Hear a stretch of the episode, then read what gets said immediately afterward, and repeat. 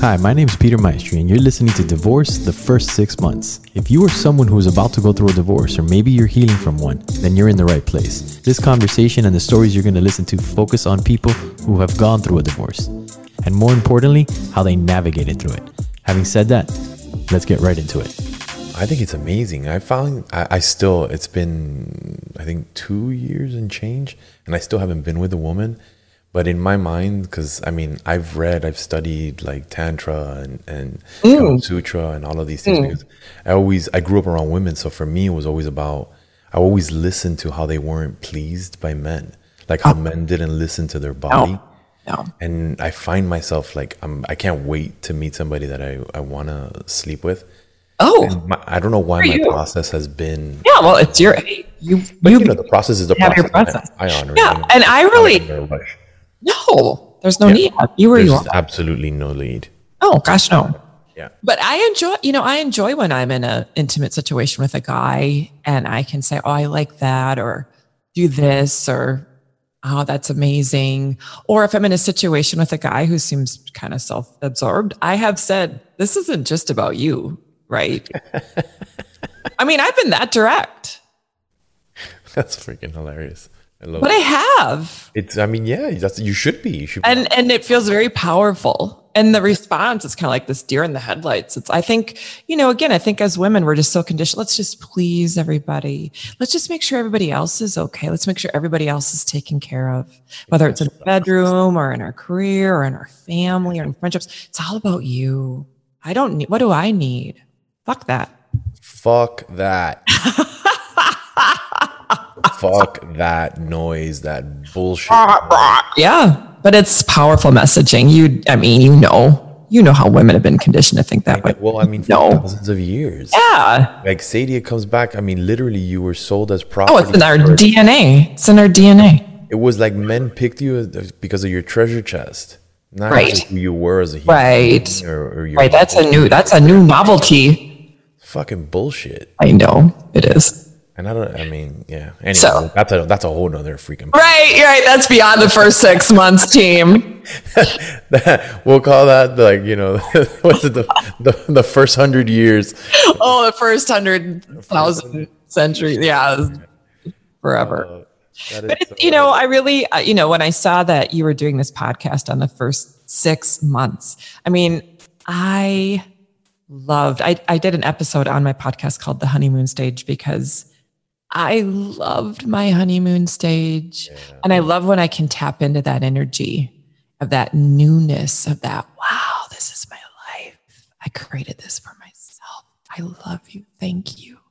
And I just want, I want people who are going through a divorce, who are just, or who are just uh, maybe in the early stages of being divorced and, and they are just overwhelmed, like, oh, just invest into yourself. Just be, just breathe, just stare out the window. I remember after the first Christmas, um, because I was again divorced in October, so I had all these first holidays, you know, Halloween, Thanksgiving, Christmas, the firsts, kind of like having a first child. Like we had our first Christmas with the baby. So it's like, here's my first Christmas with my divorce. And I remember like, I mean, and I love my kids more than anything. Obviously, hear me when I say this story. That's beyond the point. The point is, I got to create the Christmas I wanted. I got to create the Christmas of my dreams. I got to have something I had never gotten to have before at Christmas because I was always pleasing everybody else at Christmas, Peter. Christmas was never about me. Right. So I got to have my own Christmas. I got to have friends over. We got to wear funny hats and I got to make a meal for them. And then we went to a movie together. And then we came home and we exchanged funny gifts. I'm like, I mean, I went to bed. I mean, I almost could cry when I say, like, oh my gosh, that was such a happy time for me, you know? And I know it sounds so silly, but it's like, I never got to have Christmas and I got to have that. It's powerful. It is. Yeah. Yeah. And it's what I hear like when and I can I can feel and thank you for for being that vulnerable. Yeah. Well, it's just real. It's just how I how it is. I was I think about that first Christmas and I'm like so grateful. I'm so grateful I had friends who spent it with me. you know, I'm so grateful that I had a beautiful home to entertain them in. You know, I mean, there's so much gratitude. So grateful for it. Can I ask you a really personal question and then You can. You may. um and I, and if you don't answer it's okay. Yeah. Are you complete with your ex? Hmm. I think the healed part of me is. Yeah. I think the wounded part of me isn't. How about that for an answer? So the more I keep healing myself, the more I am complete. It's all about how I feel. It's it's all about me. Yeah. It's all about me. Ultimately, Happiness is an inside job, you know? Always. Yeah. Yeah. That would be my answer to that. What do you think you need to be complete? Like, is you think that there's it's something like as in like growth and development as an individual, as a human being walking the planet? I mean, I think we're all going to be journeying to completion till we die. I don't think I'm going to hit it. Oh, I feel I am now at this age and I am complete. Check. I mean, I have days where like, wow, I'm really rocking this new mindset. I'm really Yeah. crushing it, crushing it, Peter. And then I'll have days like, oh, I kind of fell off the wagon on my mindset today, but I have tomorrow, fresh start tomorrow, fresh start tonight. When I go to bed, I can journal. Um, I- you know, completion is it's a it's a it's a lifetime journey. You know, And you said something that's beautiful, and it and I use that philosophy um, on a daily practice, and I definitely had it inside of my marriage, where I would always tell my ex, I'm like, I create you daily. I create you day. I wake up in the morning wanting to be with you the whole day, and then at night, wonderful. I create. I create you. Um, Let's say that to ourselves. I think we should say that to ourselves. starting, yeah, that's what I was saying. I, I'm doing that to myself now, and I love it. Right. I have my journal. I'm gonna write that down. I create you daily, Sadie. I create you daily. I'm a filmmaker, so for me, it's everything. Oh my. in the middle and an end. Yeah, you're a filmmaker. I, I write scripts. We should talk. That's another conversation we can have. We can swap ideas. But yeah, We're gonna create like five different podcasts out of this. goody. Can't wait.